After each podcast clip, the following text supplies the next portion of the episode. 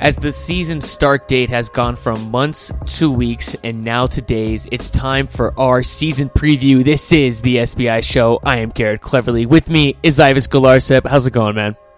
Going pretty well, Garrett. It's uh, we're we're at that point. We're just days away from the knock on wood start of the 2015 MLS season, and it's always a crazy time of year, especially uh, you know with, with with people who cover the league. You know, we're getting all our preview stuff going and uh, both on Goal.com and on SBI. We, are we're, we're cranking out the preview content and uh, looking forward to it, man. We just hope uh, we just hope the players and the and the league can sort out a CBA and we can avoid uh, avoid a work stoppage because no Lord knows nobody wants that. I, I got a feeling, Ives, first week's going to be canceled. Got that feeling.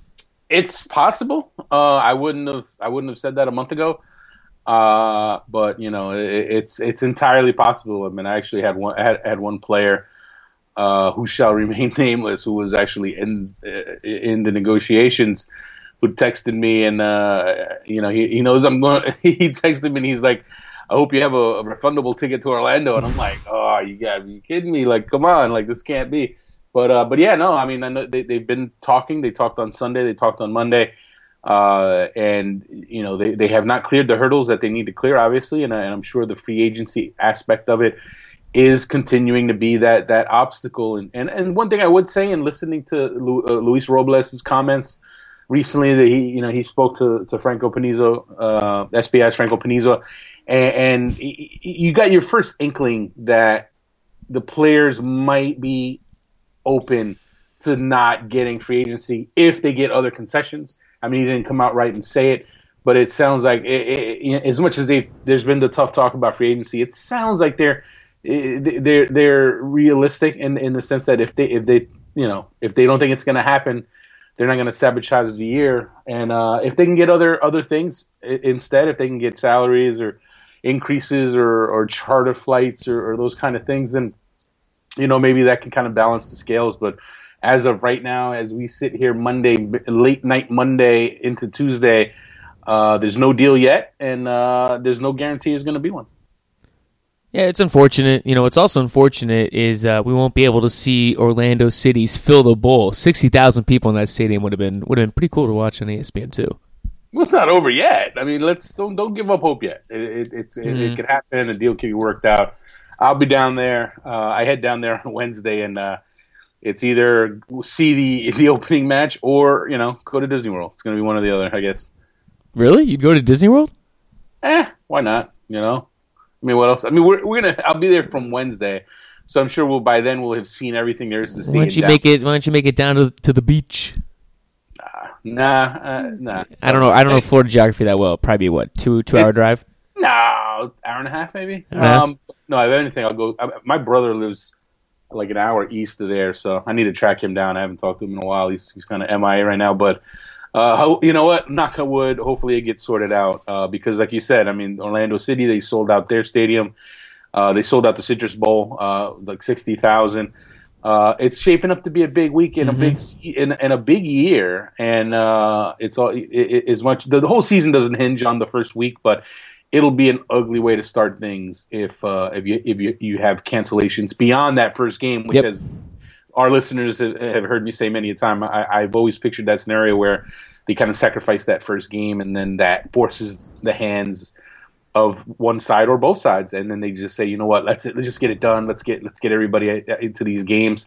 And that's the thing too. That now that that, that you're hearing that, you know, if the players aren't going to necessarily travel for these games, if there's not a deal done by Thursday or Friday, if they don't travel, then uh, maybe it won't, maybe it will be a case of we'll know by Thursday uh, or Friday that the, that the week is done. That week one is is uh, is going to is knocked out, and, and, and they're going to have to reschedule games, and it, that'd be an ugly start. Um, so hopefully they work it out. Hopefully they can they can come to an agreement. Yeah, well, I mean, one one game, one week isn't the end of the world, and a month from now we'd forget about it. Two weeks, that, that's a different story. Uh, anyways, it's time for us to move on to our season preview. Third year we've done this since this is the third year of the SBI show. Uh, what we have, Ives and I have done is we've given each other what we think will be the final rankings for the Eastern Conference. We'll do the Western Conference later this week.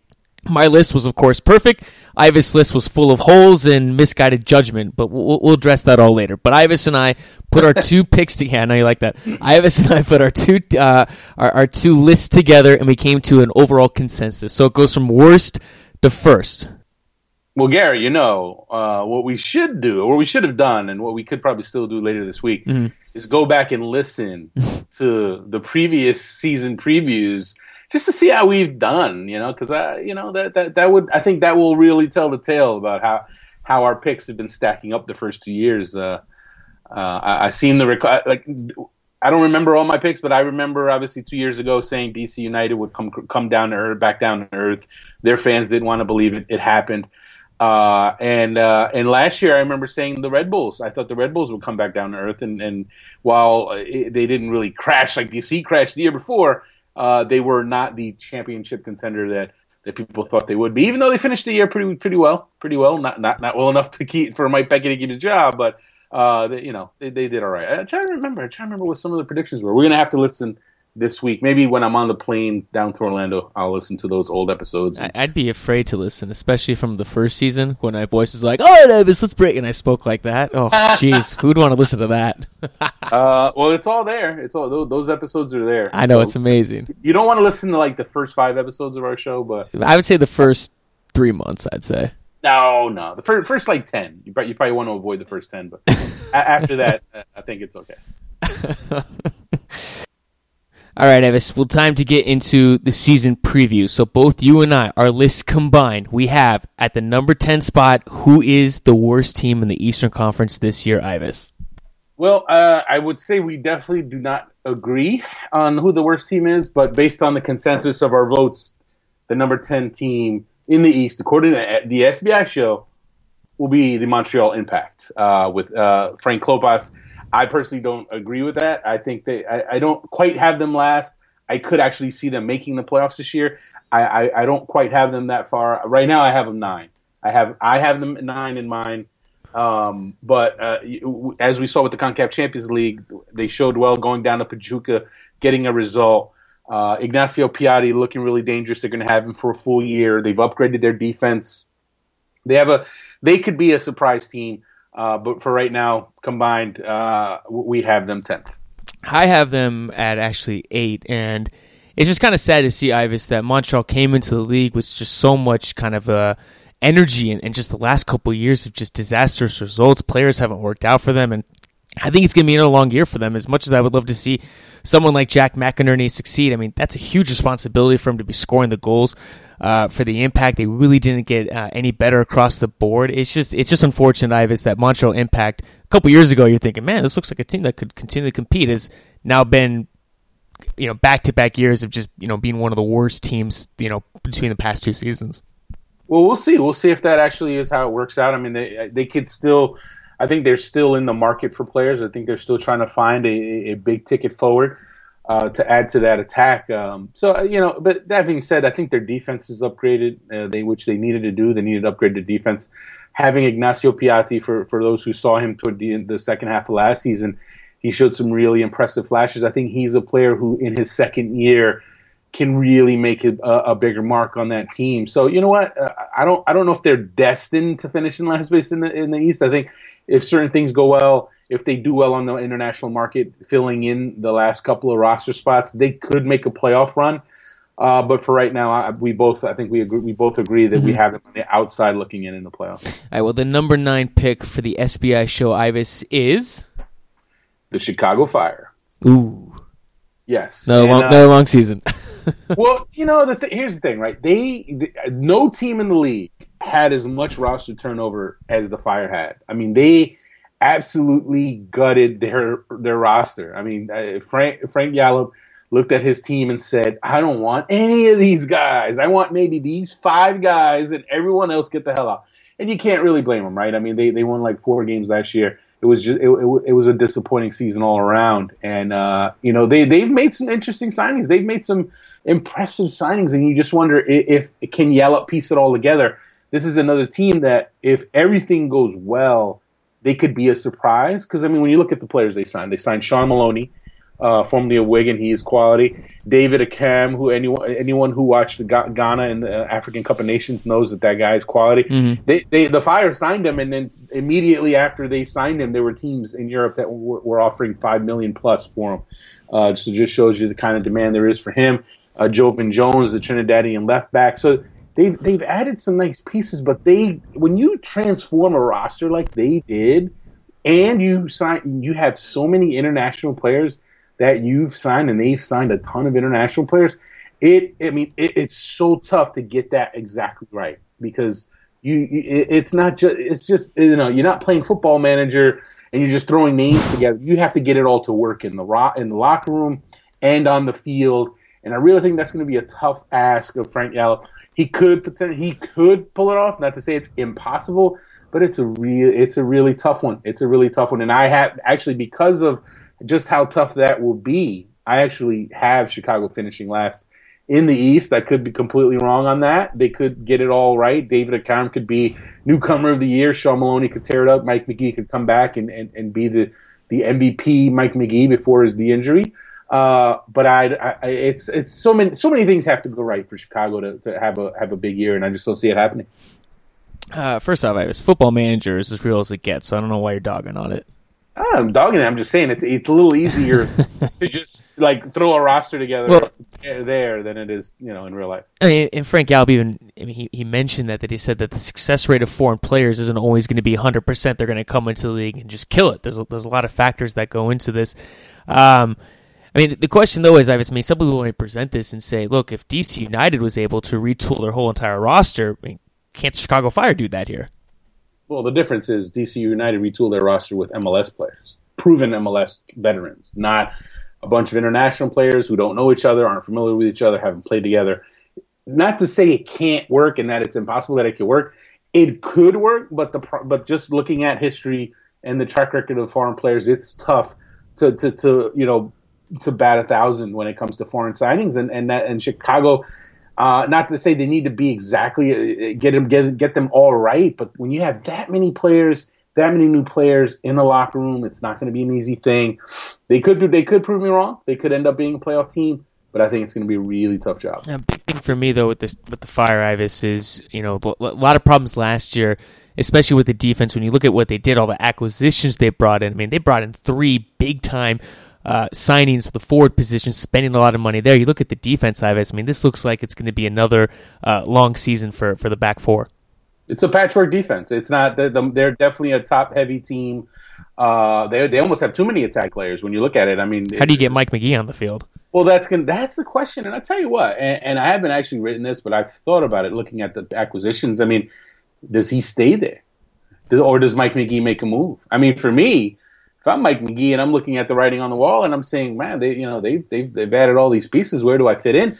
Maybe I maybe it's time for me to go. And you know what? It's funny enough, a place that would be a perfect fit for him, the LA Galaxy, uh, a place a place he knows well. I don't know what LA could offer.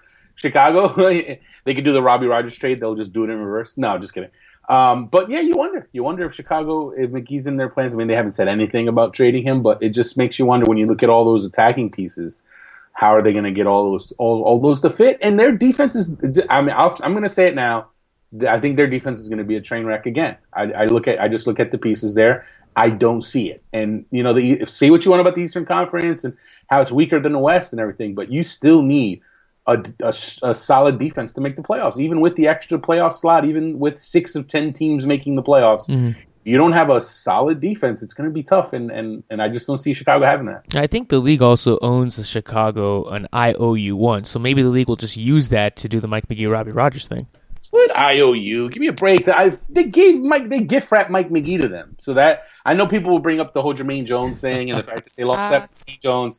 But guess what, folks? They that, that if anything, you could argue MLS called in the marker for the gift wrap Mike Magee uh, acquisition, which while no one has said it, no one has admitted it, no one has, has publicly come out and, and, and said it, that really felt like the league getting involved there and, and moving Magee to Chicago, where you know to be to, to help a team that needed the help. So we'll see we'll see what happens with them. But I, I just I think they could maybe be a more entertaining team. They could probably score goals. I think David Accam could absolutely be a breakout player. But you know what? He doesn't play center back. He he doesn't play in the back. I think they're going to give up goals. I think Sean Johnson is going to be a busy guy this year, and, and you know as good as he is, and, and, as as much as he's one of the better goalkeepers in the league, he is going to have a lot to do this year. No. Well, Ives, moving up the list and looking at the next team in our Eastern Conference, the number eight team, Ives, is. Well, it is the Philadelphia Union, and I definitely do not agree with having them eighth. Uh, I actually have them uh, two. I have them sixth. I have them in the playoffs, getting that last playoff spot. You have them in last. I have them at ten. I know, uh, which is wow. You know that one's uh, that one's pretty interesting. I, I, and, and I'll start and I'll say the reason I disagree and I don't see them in last place, and the reason the way I see them getting into the playoffs along well part of it's there's an extra spot in the west in the east but also i think they you know the the piece the, the moves that they made now obviously you lose them Amobi Okugo that's a tough one. Um, but they they've added they they've added help in positions of need. They they they needed some help at forward. They added an impressive looking forward who, who can't stop scoring in preseason. I think their defense is pretty solid. Um, I, I, think when you have Maurice Edu, Vincent Nogueira, Cristian Maidana, you have Wenger and Le Toux on the wings. You go add CJ Sapong at, at forward. I think they, they address the needs at forward. Uh, I think you know the defense. You could ask yourself is uh, you know are there going to be some questions there? Um, but I, I, think the pieces are there, and I think Jim Curtin's a good coach, and I think he's going to do well there. Uh, I just when you look at this Ives, the the back four. I, I definitely Ives could see how people could think I'm being crazy picking Philadelphia at ten, but when you look at the back four, not impressed with that. And if you have problems and you have to drop Maurice Edu down, I, I think that really hurts. That will definitely obviously hurt the midfield. Um, I know they also brought in CJ Sapong. I, I mean, I don't know what you're going to get out of him. Andrew Wenger, I think that's a lot of responsibility on him. Is he going to be able to deliver again this year? And same thing with Sebastian Le Toux. I mean, as good as he is at times, Ives, I mean, you're going to need him to continuously play at that high level. For me, is yes, you can paint that picture that Philadelphia has added a lot of quality pieces, but to me, I, I still think there's a lot of question marks on this team, and especially the defense, Ives. I mean, that to me is, is extremely weak. I mean, you can almost say that they might be on on par with Chicago for the worst defense in the Eastern Conference. That, I won't. I will disagree there. I won't go that far. I mean, I tell you what. I think Ray Gaddis is one of the more underrated fullbacks in the league. Uh, I think she, Sheanon Williams is coming off a down year for him, no question about it. But I've heard good things in the preseason about how he looks set to have a bounce back year. Uh, and then the, the new forward, the new the new defender that they added, Steven Vitória. There, there's some good reviews on him. Ethan White is someone who's shown when he gets the minutes that he can be a solid defender. Is he is he going to be an all star? No, he's still you know he's still kind of young, but I don't know. I like that back four a lot more than I like Chicago's back four. And, and what's going to be interesting is Rais M'Bolhi, a guy who obviously he showed up after the World Cup last year. He, he seemed a little unfocused. He obviously had the big blunder toward the end of the season for them. But we're talking about a guy who's a quality goalkeeper. Anyone who watched him at the World Cup you saw him play at a high level, and in the African Cup of Nations more recently, he showed once again that he can play at a high level. If he comes in focused and and and ready to avoid the mistakes and really lead this defense, then all of a sudden you're you know what you're looking at a pretty good group. And if with Maurice Edu in front of them, I think they're going to be all right. And this the forward that they did add, and and I should be able to say the name. Uh, let, us see, it's uh, Fernando Arist, Aristigueta, Aristigueta, Aristigueta. You say it now. You say it. Fernando Aristeguieta. Anyway. Fernando Aristeguieta. All right, let's let's go. Fernando. We'll just call him Fernando. uh, he, he scored like four goals in like three halves of soccer in the preseason. Since he's come in, he's looked good. He's gonna he's gonna battle CJ Sapong for a starting role. They could also go with a two forward attack if they if they choose. Um, but I think Jim Curtin's got some options in attack, and that's they really lacked a forward last year. I mean, they, they were playing Pedro Ribeiro at forward last year, and he is absolutely not a forward. So I, that's the reason I, I like. I, I think Philly was a team that people kind of forgot about, but I think under Curtin they showed some good things. They showed some good things. Curtin again, we have to remember now. Curtin is a is a coach who who, who emphasizes defense. He was a defender. He was a long time uh, solid MLS defender He's going to put them in, in good spots defensively. He's going to make sure they're organized defensively. Now the question is, will their attack continue to produce? And I think they will. I think they will. I think Wenger showed really well. Le Toux continues to be Le Toux, and I, think they're going to surprise. And I think they'll get in. I think they could be a six. I don't see them turning it into a year where they're one of the top three teams. I really don't see that scenario, but I could definitely see them as high as four or five, but I, th- I think they I see them right in at around the number six spot. I, I was well moving up the list. The number C- seven team is the number seventeen by consensus is the New York Red Bulls, and once again we we we, we disagreed in our picks. Uh, Garrett had them ninth in the East. He mm-hmm. does not believe in the Jesse Marsch plan. I actually have the Red Bulls fifth. Uh, that you know, I, I, think that as much as yes, the Mike Petke departure shocked the shocked the league, shocked everyone. I don't care about the Mike Petke departure. I, I care about the play on the field. Uh, losing Thierry Henry is what's going to kill them this year. Well, you know, here's the thing, man. The, the game I saw games, and and this is the, the interesting part that kind of gets lost there were games last year that Henry didn't play in that they played some really good soccer and they showed that they can play without him. They're gonna obviously you're gonna miss an Henry, especially last year. He was outstanding last year. Yes, I great. thought he deserved. I thought he deserved more MVP consideration than he got. Mm-hmm. Having said that, they went and got Sacha Kljestan, who I know people like to dog on him for him being a lackluster national team player, but the guy is eh, eh, he. Five years ago, when he was in MLS with, with Chivas USA, he was an outstanding attacking player Five years later, he is a significantly better player now than he was then. He, and he, I'm telling you, this guy is going to make an impact, and, and with, with, without any doubt. So when you add a player like him, when you add a player like Felipe, I think the attack can create just as many chances as last year overall. The question, the big question, is mm-hmm. their defense. Uh, you know, you lose a Jámison Olave, Ibrahim Sekagya retired. Um, Armando, the yellow card machine, is gone now as well, or, or is yeah, I think he's. I'm pretty sure he's not. Well, he's not in the mix for the starting role.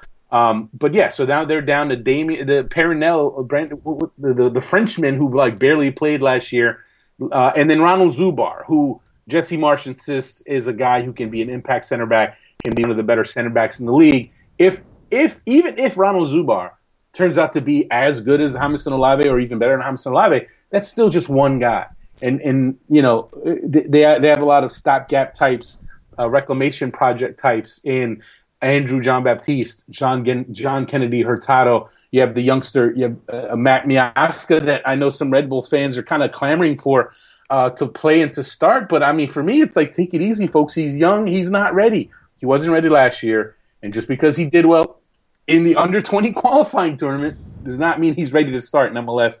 Not if you have a team that wants to actually compete, uh, compete for a title or compete, you know, for, for one of the top playoff spots. So defensively, big big question marks uh, on the Red Bulls. Another question mark, Ives, is going to be the play of Bradley White, Bradley Wright Phillips.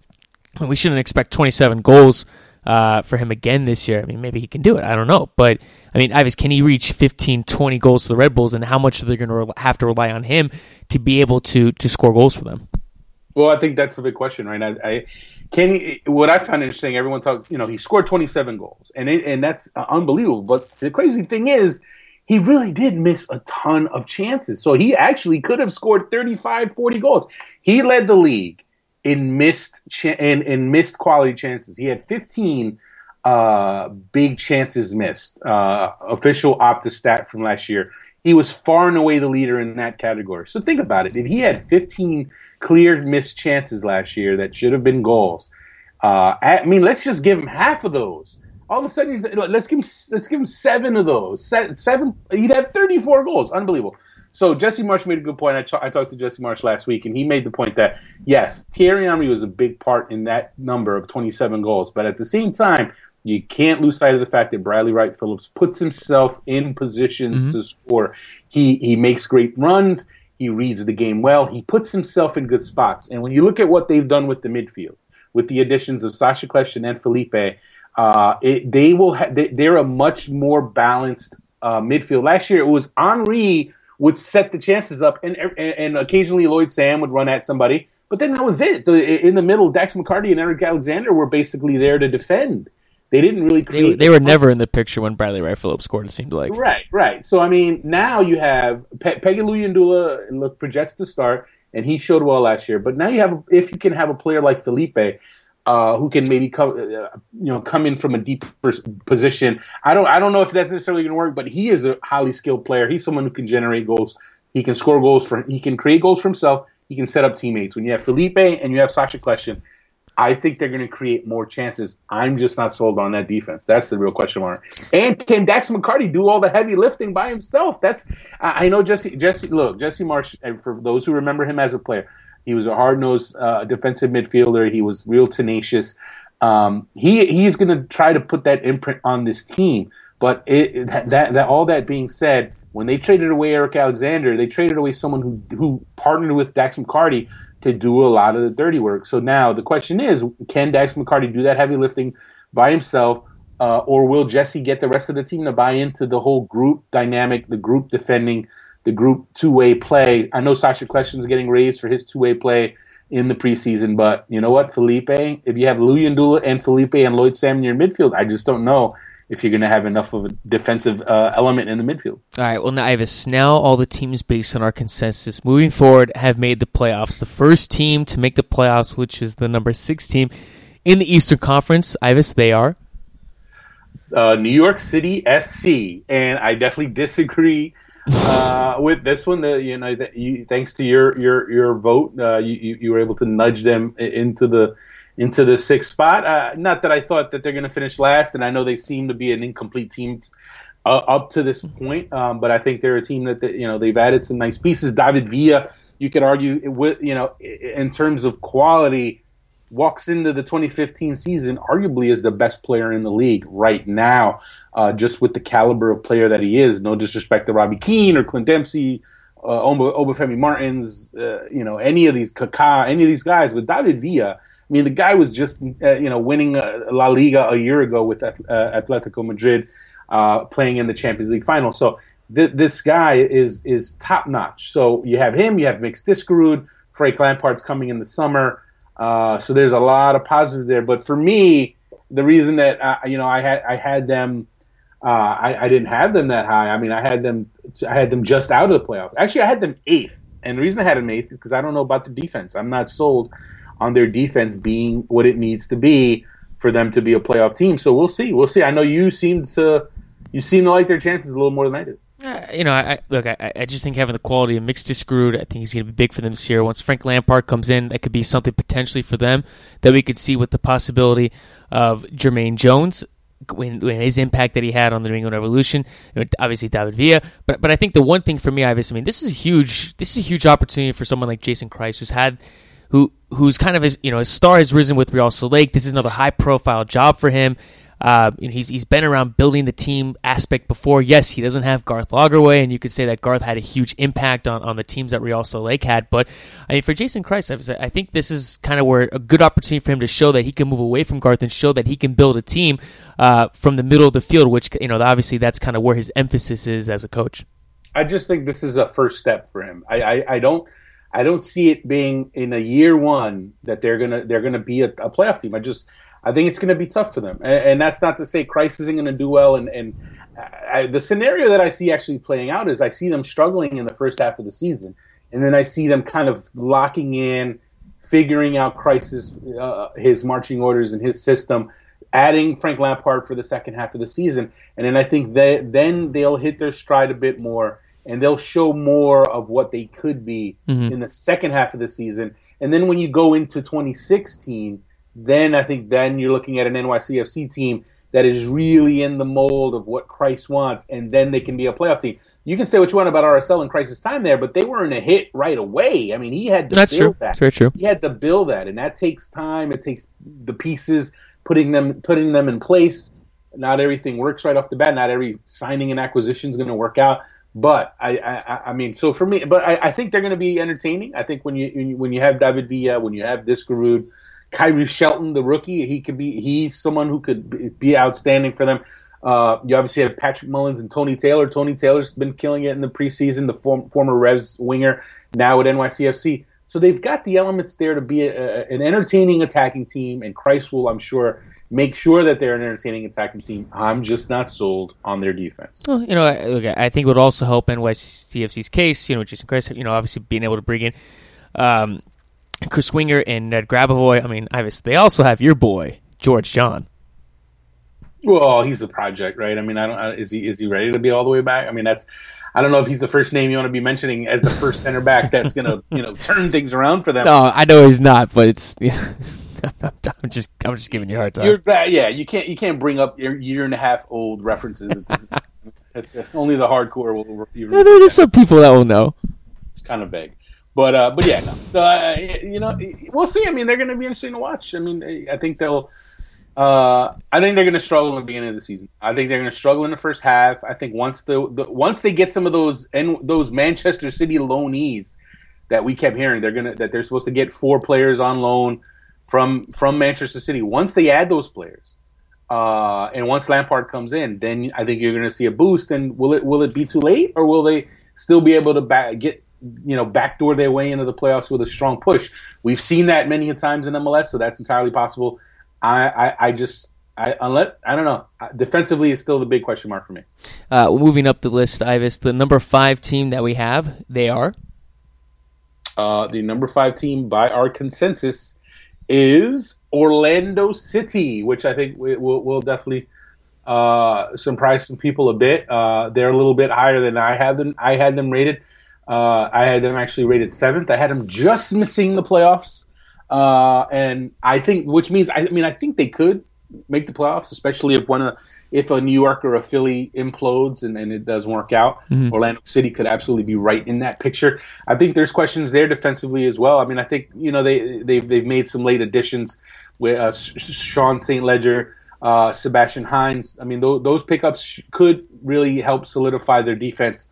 Uh, but I think they're going to have that kind of expansion team uh, struggle in the beginning. I think they're going to take some time. The talent, you see talent top to bottom uh, on that team. And Kaká, I mean, I think Kaká is going to do well. I think Kaká is going to yep. be excellent. I think he, his skill, his vision, his his motor that he still has even now. I mean, he's not go, he's not Belanda or Kaká, but he's still one of the best players in the league for my money. Absolutely, top five. He will be a top five player in MLS this year. You can book it. Um, but I just think the other pieces is going to be a little tough. Could Adrian Heath put it all together? That's a big question mark. You know, Adrian Heath has had a lot of success on the lower levels. I mean, and, and he's a charismatic guy. He's a smart guy. If he, you know, if if he's as good a coach as a lot of people say he is, then he could absolutely put these pieces together and really turn them into a year one uh, force. And and as, as people might have figured out by now, I am finally on that Orlando City's ahead of NYCFC bandwagon. Yes, I'm so glad out. you came over to the dark side. I was holding out, but as we sit here now, days until the start of the season, Orlando City is ahead of NYCFC. I see them finishing ahead of NYCFC, if only because there's so many question marks still about NYCFC who they're going to add, what they're going to bring in. Orlando is pretty much the finished product now. We know what their roster, what their starting lineup's going to look like, mm-hmm. uh, and it's pretty impressive. It's it is pretty they, impressive. They, they, they, did a good job this offseason. They did a very good job. They did. They they started strong. Yep. They kept that they kept that level throughout, and then when things didn't work out with some of their signings, the the Brazilian fridge the center back, he didn't work out, but then they didn't miss a beat. They went and got Sean St. Ledger. They got Sebastian Hines on loan. Uh, so look, credit to uh, Paul McDonough and credit to Adrian Heath. I think they've done an excellent job. I just think they're to fall just a bit short. Um, but having said that, if the Red Bulls or Philly stumble, then Orlando City will make the play. Oh, and Orlando City also went out brought Donovan Ricketts. You have Tally Hall. He is coming back for an injury, but nice to have that veteran presence. Presence. You have Aurélien Collin. I thought Amobi Okugo Ives. I think you and I we discussed that. I thought that was a great pickup for them. Um, the one player we haven't mentioned yet, Ives, Brek Shea. Where is he going to be playing for this team? Well, the projection that I'm getting uh, from my sources at Orlando City uh, is left uh, left back. I mean, that's not a secret. I, I, everyone's projecting him as left back. Adrian Heath has gone on record as saying that he could use him a left back. I think he's going to play left back, and uh, that's going to be interesting. It's going to be interesting to see how he does there. Uh, and one player that I'm very interested to see play for them is Kevin Molino. Nothing but rave mm-hmm. reviews about this guy. Uh, you know, I was down at the combine talking, uh, you know, hanging out with Phil, Phil Rawlins, and he was just telling me like this guy is gonna be an all star. Adrian Heath said the same thing. They both they both they both have said it, and and, and you heard Dom Dwyer's comments about Molino that he he thinks he could come in and he could be an all star. So we'll see. We'll see if the hype is there. If if if he can live up to that hype. Uh, obviously, he tore it up in USL uh, with Orlando City. Now he's going up two levels. It's it's, it's going to be a tougher a tougher uh, tougher sledding for him, but if he if he is as good as advertised, then yes, Orlando City Orlando City's attack all of a sudden looks pretty dangerous. Also, good news on the horizon. Orlando City could also bring in Mario Balotelli, so you have that Shut forward to. Stop. I it. couldn't. Be- I couldn't believe it when I saw that. It- you know, I mean, I gotta it's say, crazy.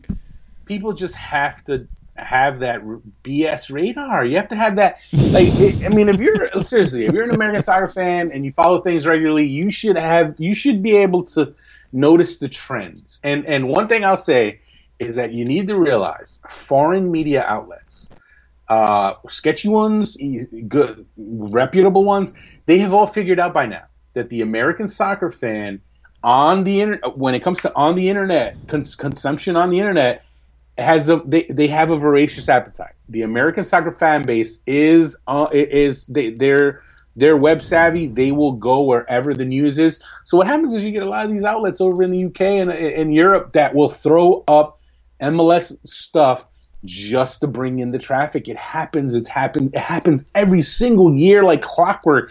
You get these stories. You get these links that are complete crap, complete BS, but people eat it up every single time.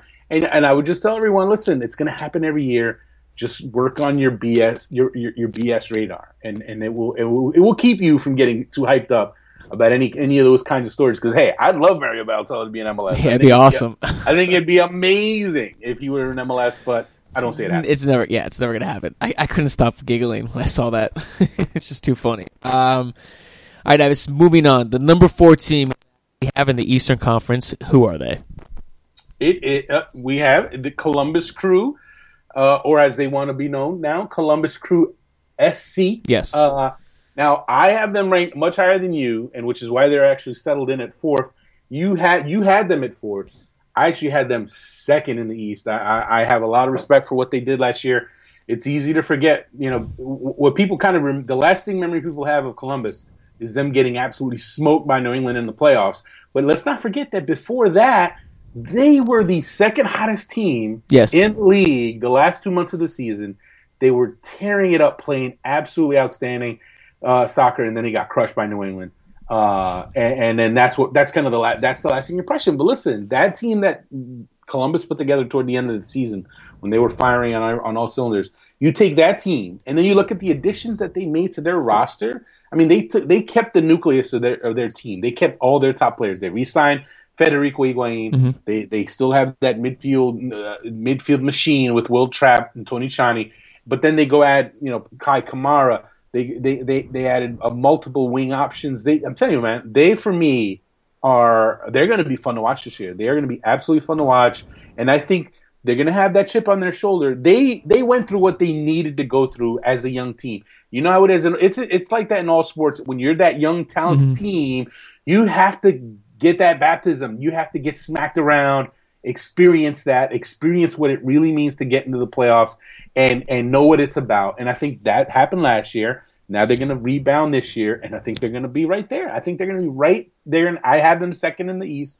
I think they're going to be right there for that conversation for the MLS Cup. Oh, and and before, look, I think yes, I think Columbus is going to be a very good team. I think we've jumped up to another level of Eastern Conference teams between, and I'm sure you're counting at home if you're a fan of these teams.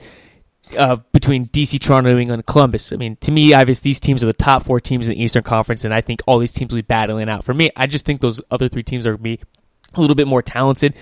Then Columbus, you know, I'm curious to see what type of season they're going to have this year. You know, I think Will Trapp's going to have another big year for them. I think he's going to have a lot more responsibility to be able to, you know, develop. Uh, I'm sorry, to, to develop the, uh, their attack out of the midfield. My question marks for me is is Justin Meram and also Ethan Finlay. Uh, you know, look, Justin Meram, I was, I'd be shocked if he could have another season like he had last year. And Ethan Finlay, yes, he has a lot of talent. Can he also do what he had again la- as he did last year too? So, I mean, for me, I know those aren't two major question marks, but that's kind of where I would rate Columbus a little lower than the other teams. Well, that's the thing, though. I mean, they didn't stand pat in those areas. They actually went out and added uh, added serious depth in the midfield. So, I mean, it, it's it's one on the wings, especially. Uh, so when you look at that and you say, okay, Fin- Finlay and Finlay and Meram had had career seasons. No one can dispute that. But even if they take a step back, even if one or both of them step back, Columbus has added players, but in those in their positions. I mean, they, you have Kei Kamara who can play wide if he doesn't play up top. You have the Kristinn Steindórsson who's who who, who has had a, a, some pretty positive reviews. You have Cedrick Mabwati who's coming in July, who's who looked good in the African Cup of Nations. They have added some really good pieces to that to that squad. And I tell you what, man, for me, uh, with and now they have Emanuel Pogatetz from the beginning of the year. I know he didn't make the big impact coming in at the middle of the season last year as a center back, but I, I don't know, man. I like the pieces that they have there. Um, and let's not forget now, last year they did as well as they did. They made they went on that run with no forward, with no true forward. Mm-hmm. They had I mean, no, no disrespect to any of the guys they had there last year. To uh, to Aaron had, Aaron Schoenfeld, Aaron Schoenfeld and Adam Bedell. Yeah, I'm I'm sorry. That's a that's like a USL. Those that, that's a USL. They were USL players, tandem.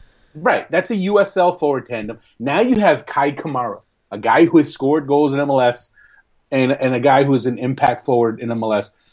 That the difference between Bedell, Schoenfeld, and Kamara.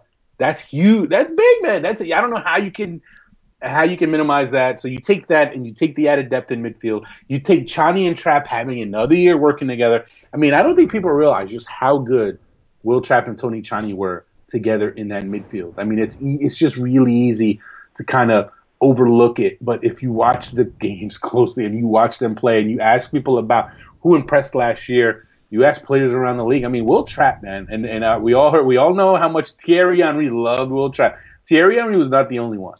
Will Trapp had a breakout year last year, and I think he's going to be even better this year.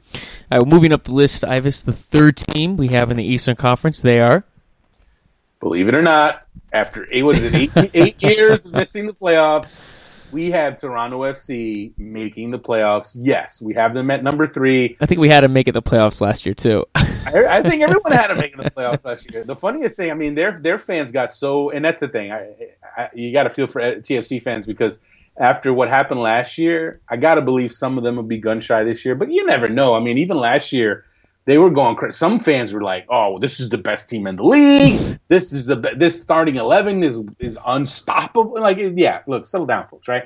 But tell you what, this team is even better. This this this this group that they've added, uh, and and you know we are, we we're, we don't differ too much in where we rate TFC. I have them third. You have them second. I could see them finishing as high as first with the talent that they have. Yep. The big question there, Greg Vanney has to make it all work. Greg mm-hmm. Vanney has to show, and th- th- this is similar to when Ryan Nelsen was the coach. Uh, Ryan Nelsen had to show that he that he was worthy of the talent and he can make the talent go because it's not enough to sign these big names. You have to make all the pieces fit. And I think for me, starting out now in 2015, from top to bottom, from their their full lineup, I think this TFC lineup mm-hmm is better, is more balanced than last year's.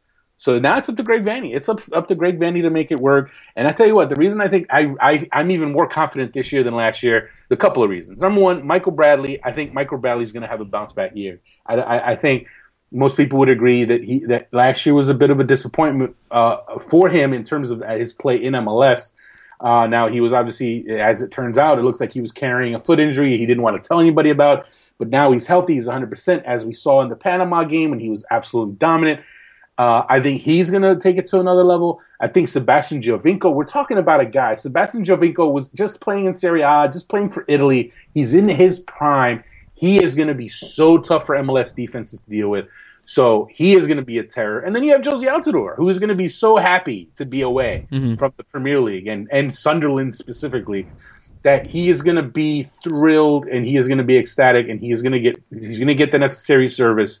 So for me, man, I think TFC has it all to have a huge year. The reason I kind of temper it a bit and I only have them third is a the history of the club because as we've seen before, it doesn't matter how many big names they sign, it could all still fall apart. But secondly, I'm not 100% sold on Greg Vanney yet. He has to show it. He has to show that he is he is worth this talent and that he is capable of making the pieces fit. And I tell you what, right now, you look at that that lineup. I mean, the, their defense looks solid.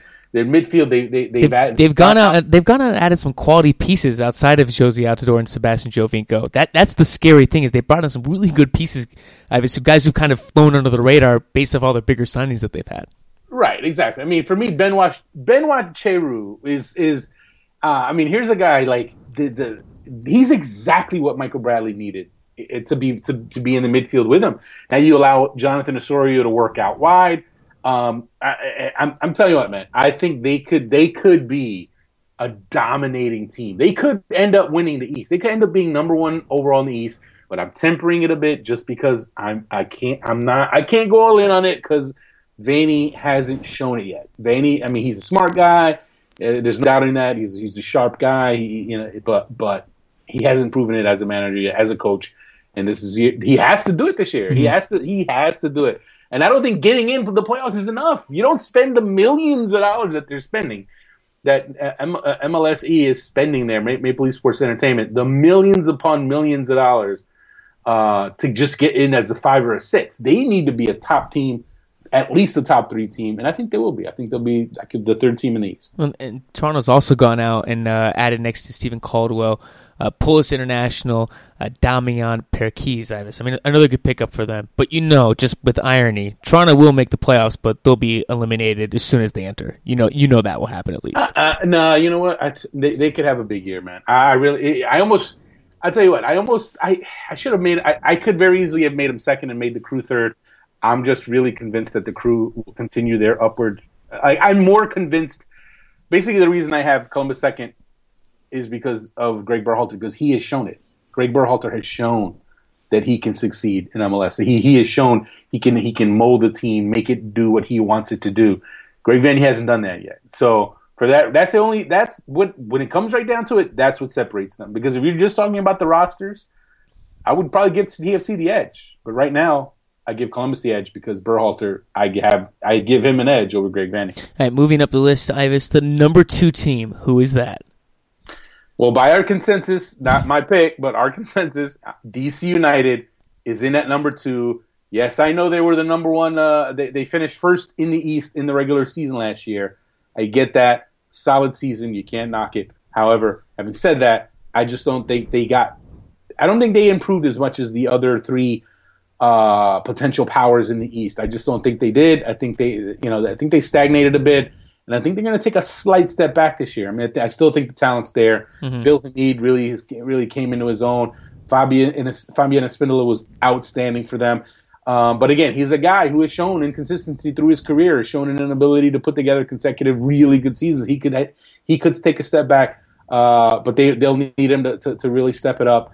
Um, I don't know, man. I, it, it, they're a good team. They're a good. They're a solid team. I just don't think they improved as much as the other teams, and I just think that's what it's going to come down to in the East. I think that's why I had you had them first in the East. I have them fourth. Yes. And uh, the way I look at it is this, right? DC United, they they of the the teams around there, I think DC United it, they're actually a safer bet this time around to just kind of be a good team, right? I don't. I think it's gonna. I don't see them imploding like they did two years ago when they went from uh, you know, third best record in the league to three wins, right? I don't, that isn't going to happen. This this is a veteran team. They have a really good balance in their roster. I mean, in their starting lineup, Ben Olsen is, I think, really coming into his own as a manager. Um, but having said that, I just don't think their upside is is the same as some of these other teams. As in as in New England, definitely not as a TFC, and not as a Columbus. And I think if you look at the the, the second half of the season last year, and that, that that's where I think you know it's easy to just say oh well, these were the standings last year. DC was first overall in the East, so you should consider them as as the top team. But you have to look at trends as well. And if you look at the way the second half of the season went in MLS, New England was was the hottest team in the league the last two months of the season. Uh, Columbus was the second hottest, and DC was you know they they were okay. And, and I think I think we're gonna it's gonna stay along those lines, and I think TFC is gonna not edge ahead of DC United. Oh, when I, when I look at DC, uh, you pointed out the, the back line is, is, is solid. Yes, you do have, you know, a couple little things you could point out here and there, but overall, Sean Franklin, Bobby Boswell, Steve Birnbaum, uh, and Taylor Campbell, I, I, think that's great. Obviously, with Bill Hamid, the one thing that I, that kind of stands out to me with DC United is I like their you know the, the quiet pickup of uh, Jairo Arrieta. I think him coming maybe off the bench will take some pressure off him. Also, maybe a change of scenery. He has quality. We saw with the Columbus Crew. For him, it was consistency. If he can maybe come off the bench and become that type player, you never know. The only other thing though with DC United though is that Fabian Espindola will be out for I think for the first six games. You also have Eddie Johnson going under. Uh, he's having his, his medical issues, but I think you also then can bring in Luis Silva. So uh, to me, I, I think the D, the depth that DC has um, in those positions, uh, Perry Kitchen, Chris Pontius, Nick DeLeon, these guys continue to improve. Ives, I think that we can see them continue to improve this up and coming season. I, I think this is gonna be a good year for DC, man. Nope. I mean, good year relative overall. There'll be a they'll, they'll be right around number four. Here's my thing, right? You know what they're missing? They're missing star power. They're missing that guy who can put the team on his back and say, "I am going to win us this game." They don't have that. New England has that. New England has Jermaine Jones and Lee Nguyen. Either one of those guys can take over a game, and they have, and they've done it many a time. Columbus now, you could argue, okay, who are their impact guys? Will Trapp is, and like he's really a guy. Him and Tchani can control the game, but they have Federico Higuain, who can he can just take over a game by himself. Then you have Toronto now with Joe, with Giovinco, Jozy Altidore, Michael Bradley, three guys who can take over a game. Who who does DC United have that you can say can truly take over a game? They have guys who can play well. They they have guys who can make an impact and have a good good game. Fabian Espindola showed last year, and through his career, he has scored goals.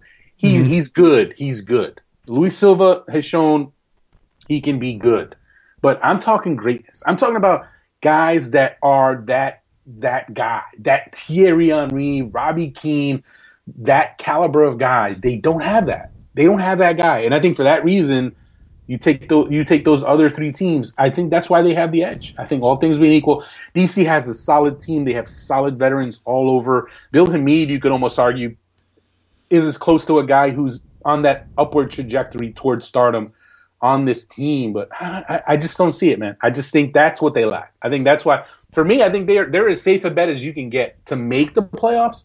But as far as lifting the trophy I just think the fact that they don't have that star, star, star player is going to hurt them. I, I think they'll be fine without the star player, Ives. Not every team with the stars players always make the MLS Cup final. You know that. Well, see, things have changed the last couple years. They have changed, but LA but Galaxy, still, it's still. Galaxy, I know, but okay, my, remove the Galaxy though. Remove the Galaxy though. They're, they've won it though. They they're the team that's won it. And Sporting Kansas City had, you know what? Hey, I don't know. I, I, see, I as I'm saying, man, it's it's not always the Stark teams though. I don't know, man. I think times have changed. I think times have changed, and you, when you look at, at who's winning the trophies, Seattle, where it's Open Cup supported. Let's look at the last three years between oh, uh, supporter shields, MLS Cups, U.S. Open Cups. Who's won them? Red Bull, uh, Red Bull with the supporter shield, Seattle with with multiple uh, silverware last year, mm-hmm. LA Galaxy multiple MLS Cups. Those are the teams, and they those are the teams star star power. Thierry Henry, Robbie Keane, Clint Dempsey Obafemi Martins. It's tough, man. It's tough. KC obviously was the last. You know, they won that MLS Cup, uh, but man, they were a team. You can't. I I'm sorry, but you can't compare DC United now to that Sporting KC team. You just can't. For me, that team is just significantly better. So I'm I'm not trying to crap on on DC. They're a good team. They're a good team. They're gonna have a good year. They're gonna be a playoff team, no question about it. They're gonna be a playoff team. I just don't see them winning a title. Yeah, I had, to, I had to look it up when you're talking about teams that really don't have star powers. Like, oh, San Jose, that was like last year. No, that was three years ago in 2012. Yeah, it, Man, dude, where where does time gone? Holy crap! It, time flies, man. Time flies. But yeah, no, I, we can move on from DC. I, am sure the DC, DC fans are already uh, preparing their, their, their responses to my. Uh, they they're loving they're loving me right now. So I got you, DC fans. Uh, all right, Ives. That make that that leads us to the number one team in the Eastern Conference. That team obviously is New England Revolution. And uh, I mean, it's a, for me, it's it's a lock. I mean, I I'm sorry, no offense, man, but I don't know how in the hell you could pick DC United ahead of New England. I just don't. I, how do you do it? I mean, New England was the hottest team in the league last year in the last in the second half of the season. They came within no extra. They came within extra time they came within minutes of an of, of the MLS Cup title last year. Now they add Juan Agudelo, who is, I mean, say what you want about his struggles in Europe to to to get you know latch on in the Premier League and everything, and not playing in eight months and all that. But the guy is a star. The guy is a talent. The guy, you put him on the field, he will score goals in MLS. So for me, I know there's some question marks about the defense and losing AJ Soares. That's a big loss, absolutely a big loss. And I think Andrew Farrell is going to slide right in there, and I think he's going to be an outstanding center back. But I'm sorry, man. New England with think about think about this, man. Jermaine mm-hmm. Jones is they're going to have him for most of the year. I mean, he showed up last year, played like a month and a half or two months, and and just just took them to an absolutely different level. Now you have him for most of the year. I don't say all the year because he's he had surgery and I think he's coming. It, he should be back in around early April, I believe. Right. So I mean, he's going to miss a couple weeks, but I mean, to have him for most of the year, uh, and then have uh, have Juan Agudelo give you that extra depth in the attack. You have you have Diego Fagundez, who let's you know he obviously took a step back last year, but only two years ago was one of the top players in the yep. league. Right. I mean, they, I'm sorry, man. They have so much depth. I, I think defensively, you, you can definitely ask some questions about their defensive depth uh, because I think their back four should be uh, it should be Tierney, Gonzalez, Farrell, and Alston. I like that foursome.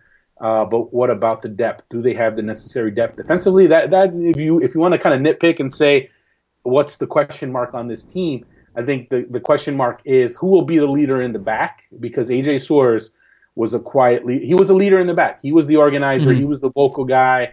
Uh, you know, neither Farrell or, or Gonzalez, Farrell and Gonzalez, neither of them are, are really naturally vocal guys, so they have to work that out amongst themselves. They're already working on that. You know, I talked to Andrew Farrell uh, recently, and he said that clearly that's a priority for them to work that out. But I mean, I'm sorry, man. I look at that team, and I think they can absolutely not only finish first in the East. I think they can win the whole thing. Uh, I was without question, Lee Nguyen MVP candidate again. I think he should be. I think he should be. I, I mean, it's going to be tough to d- duplicate last year, man. I mean, it's just. I mean, he put he he, he carried New England on his back, and I think this year, I don't think he's going to have to do that as much this year because you have Charlie Davies now coming into the year healthy. It's easy to forget that Charlie Davies didn't really become a factor until later in the year. Now you have Charlie Davies coming in healthy from the beginning of the year. You have Juan Agudelo from the beginning of the year. Uh, so Lee Nguyen can can you know he I don't think he's going to score as many goals, but I think you can see his assists go up quite a bit. Uh, and so I, I, mean I think he'll have another amazing year, no doubt about it. But it, it, it, I mean it's he should for me. I mean look, no offense to Robbie Keane, but for me my definition of valuable, most valuable player, no one meant more to their team than Lee Nguyen last year, and I just it, will be tough for him to do, duplicate that. Also on Charlie Davies, it was very nice to see uh, Charlie Davies uh, the last couple months of the season kind of really come to his own and, and, score a couple goals to New England Revolution. You know, always nice to see a guy bounce back, especially what Charlie Davies had. For me, Ives, as you pointed out a little earlier, for me it's the it's the depth with the New England Revolution, and I kind of sit there and wonder. Jermaine Jones, yes, I, I know he's had this surgery, Ives, and he should be back early April. What happens if this turns into something later on in the season where he's going to be on the shelf for a while? I, I, I kind of wonder if New England's going to be able to play or, or recover without having you know his presence on the field. I don't know why you look at that as something that you have to worry about. I mean, he's not a guy who's ever been considered an injury prone guy. I mean, he got an injury, he had surgery, now he'll be back. I mean, he, he's, you know, I mean, I, I, don't. It's a, it's a groin. I mean, it's not like he's got like tendonitis in his knee or anything like that. So I mean, I don't think I don't think th- that's an issue necessarily for that. I mean, he he obviously he's going to have a busy year with the Gold Cup and the national team and and all that. But I mean, I you know, obviously any team, he is one of their most important players. If he gets hurt, they're gonna they're gonna have some issues. That that goes for any team in MLS. Um, but you know, uh, th- th- if there is a question mark on this team, it is depth. When you lose guys like Patrick Mullins, AJ Soares, Tony Taylor, um, and then you don't have any draft picks, then it's kind of tough. But they got Juan Agudelo, so that I think that's that's a big one for them. They made some quiet pickups. They went and got Jeremy Hall who you know it's a guy who's kind of bounced around the league, and I, have always you know full disclosure, he actually once was a a, a writer. He he once did a diary for SBI back in our early years. Uh, really good guy, and uh, he, you know he's really kind of been trying to catch his break. He's been in Toronto the last couple years, and I'm hearing good things about him in preseason. So maybe he can help give them some depth. I think them picking up Sean Okoli, I think that one is was like quietly a move that could end up being being positive for them. I think he's a real talented kid who, who you know, he didn't get his chance in Seattle, but now he gives them some depth on the wing in New England. So you know, keep an eye out for him. So I think their de- their depth isn't necessarily bad, but it's definitely it's definitely unproven. All right, Ives. Well, one final thing before we wrap up the Eastern Conference preview. We have a few things, a few questions of the still on the Eastern Conference, more general things that we need to go over. Ives, I'll let you go first on this one team that could surprise us in the Eastern Conference? Huh. Well, I mean, I think the expansion teams, obviously, uh, Orlando City, uh, but they're almost kind of become that hipster pick that I think people, a lot of people are looking at them as a team that could be a surprise. In terms of a true surprise, I'm going to say Montreal. I'm going to say Montreal, and I'll tell you why. I think they, the defense was a real issue for them. I think that was that that really hurt them. Uh, and I think they've addressed that. I think I, I like what they've done. I like what Frank uh, Klopas has done with his defense. Uh, I think their midfield is look, looking really good. I think Ignacio Piatti, in his second year in MLS, I think he's going to come through and, and really uh, be that kind of dominant player for them. And they still need to go get a forward, uh, and I think they will go get a forward. But I, I, like the pieces that they put there. So I think even though I picked them ninth, I'll I'll gladly say I picked them ninth. I think they could be that surprise team in the. Well, my surprise team, Ives, is Orlando. I'm not subscribing to that hipster thing. I think Orlando, for me, I think they're going to be a very good team this year. I think they have a good nucleus of players. I thought they had a great offseason. And uh, I, look, I think they're going to make the playoffs. I think they're going to surprise a lot of people uh, with a first year expansion team doing very successful, doing very well, and, and making the playoffs in the process. Um, next is question. Is, there second, is, there a second year expansion? Uh, hey, call them Orlando City, man. You're gonna start. You're gonna start uh, pissing off their fans. Orlando oh. City. Oh, I don't drop the city. Don't drop the city. I'll think. Oh, fine. Orlando City. There we go. Orlando City. Yes. Uh, Ives. Next question though. Team that could disappoint. Who do you think that could be? Um, I am going to go with. Is, is it too easy to say Toronto? Yeah, I kind of want to. I, I, I don't. Nah, this year I think it's going to be. This is the year that you're going to do it. So I'm going to stay away from them. Uh, I'm going to go DC United. I'm going to go DC United, and I'll tell you why. Uh, I know I just said like five ten minutes ago that I think they're as safe a bet as you can get mm-hmm.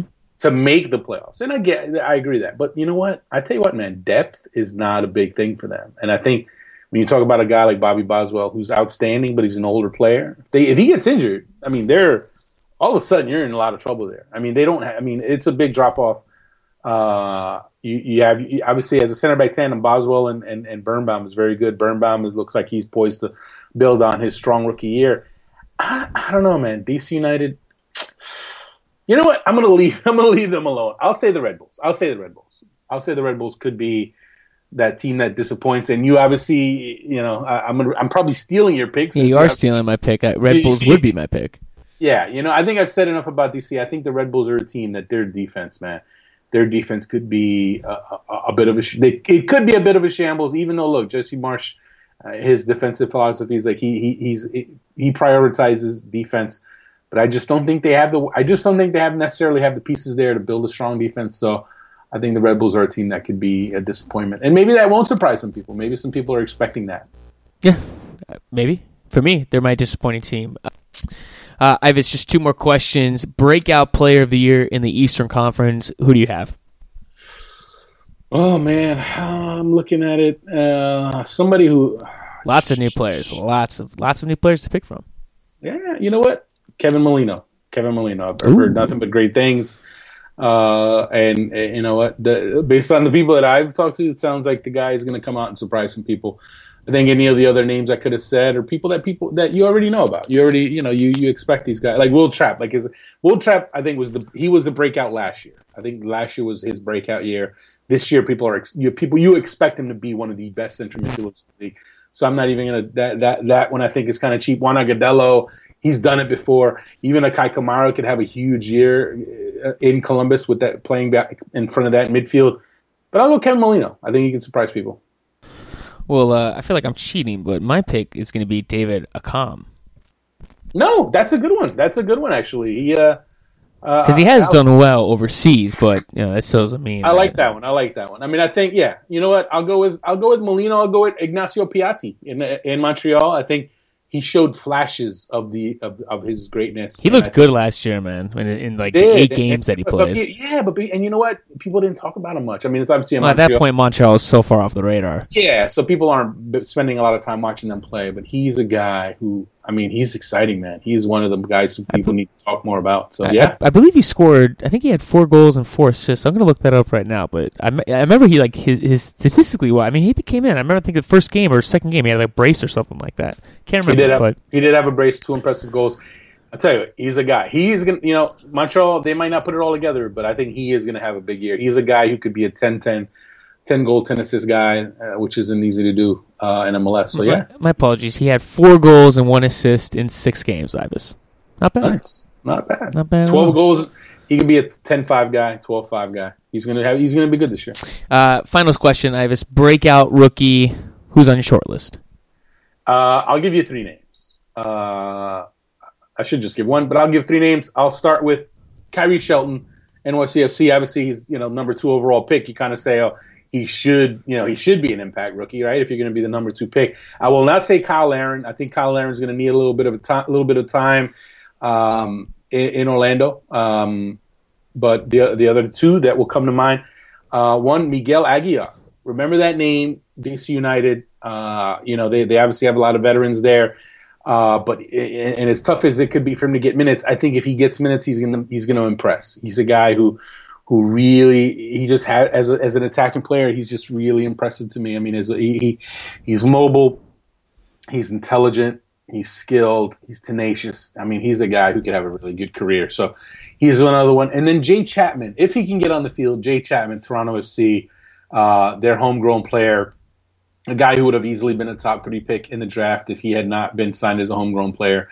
Uh, it it can be tough to get on the field at Toronto FC, but if anything kind of goes crazy, if, you know, it, it, you know, Michael Bradley's away at the Gold Cup, so they need somebody to play some games, or or ben, Benoit Benoit gets hurt.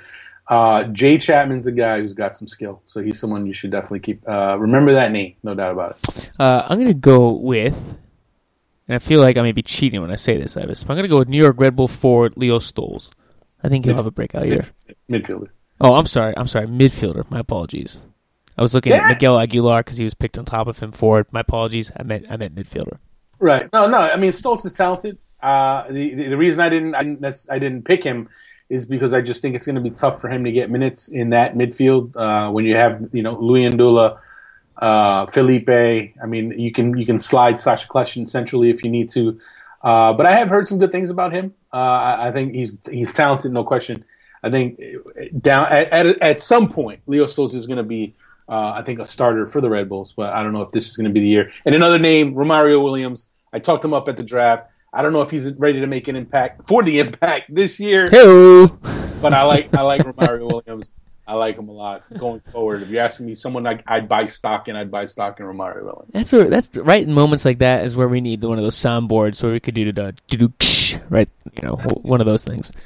Yeah. Or a wah, wah. yeah, if you're if you happen to be an uh, old radio producer and you have one that you just want to give the SBI show, we we would greatly appreciate it. Yes, we'll take it. Yeah, we got more sound effects on the show. That's actually what's probably lacking on the show the most, Ives, is sound effects. yeah, that and guests. Yeah, that eh, that and a regular schedule. yeah, maybe that too. Uh, all right, Ives. Well, uh, that wraps up our Eastern Conference, man. Um, we went over an hour. I think that's okay. We'll have a Western Conference preview later this week. Um, but Ives, I mean, before we wrap everything up, anything else that we need to talk about? No, that's it, man. We're gonna try, like we apologize. We did not get a show out Sunday for Monday. It's been just insane these last two weeks, uh, just with all the preview stuff we're working on. I'm working on uh, both at Goal and NSBI. Uh, but we're gonna we're gonna knock these shows out. We want to have an Eastern. We, we just finished this Eastern Conference mm-hmm. We want to do our Western Conference preview, and then we're gonna do our our season preview overall show, where we'll give our uh, you know our award picks, our best eleven picks uh, and just shoot you know, just shoot the breeze on, on, everything. Hopefully, we can pull it off. If we can do these three shows, uh, then it'll, it'll it'll get us it'll it'll move us right into a good a good start to the year, and uh, and of course, hopefully hopefully knock on wood, we have a season starting this weekend. Yes, hopefully for you. I, I'm concerned because if you go to Orlando and you got nothing to do. Very concerned for you. no, there's listen. If there's a, eh, knock on wood, it doesn't happen. But if there is a strike, then you write about the fact that there's a strike. You're down there. You know what? You be you. It, hey, reporters report. I'll be down there. I'll be reporting one way or the other. If there's a game to report on, I'll report on the game. If there's a strike, I'll report on the strike. And then you know what? Things happen. So that's what, that's what our job is as journalists to to report things as they happen. And you can report on the parties. You can give us firsthand accounts as well. Yes, I will. Well, no, I won't do that. you can ask me if you see me, but no. That's what we should do. We should record a show after, and then you could let us know about you know okay. when well, and all that. the rules, man. What happens? What happens on the road stays on the road. Yeah. or or we talk about it on the show. So. Or we talk about it on when we don't record the show, which is to me that that's the best part of the show. Oh yeah. Well. One of these days we'll do like an SBI show after hours Mm, yeah. We're we're air. I don't think that would be advisable. And maybe that'd be like in 30 years from now.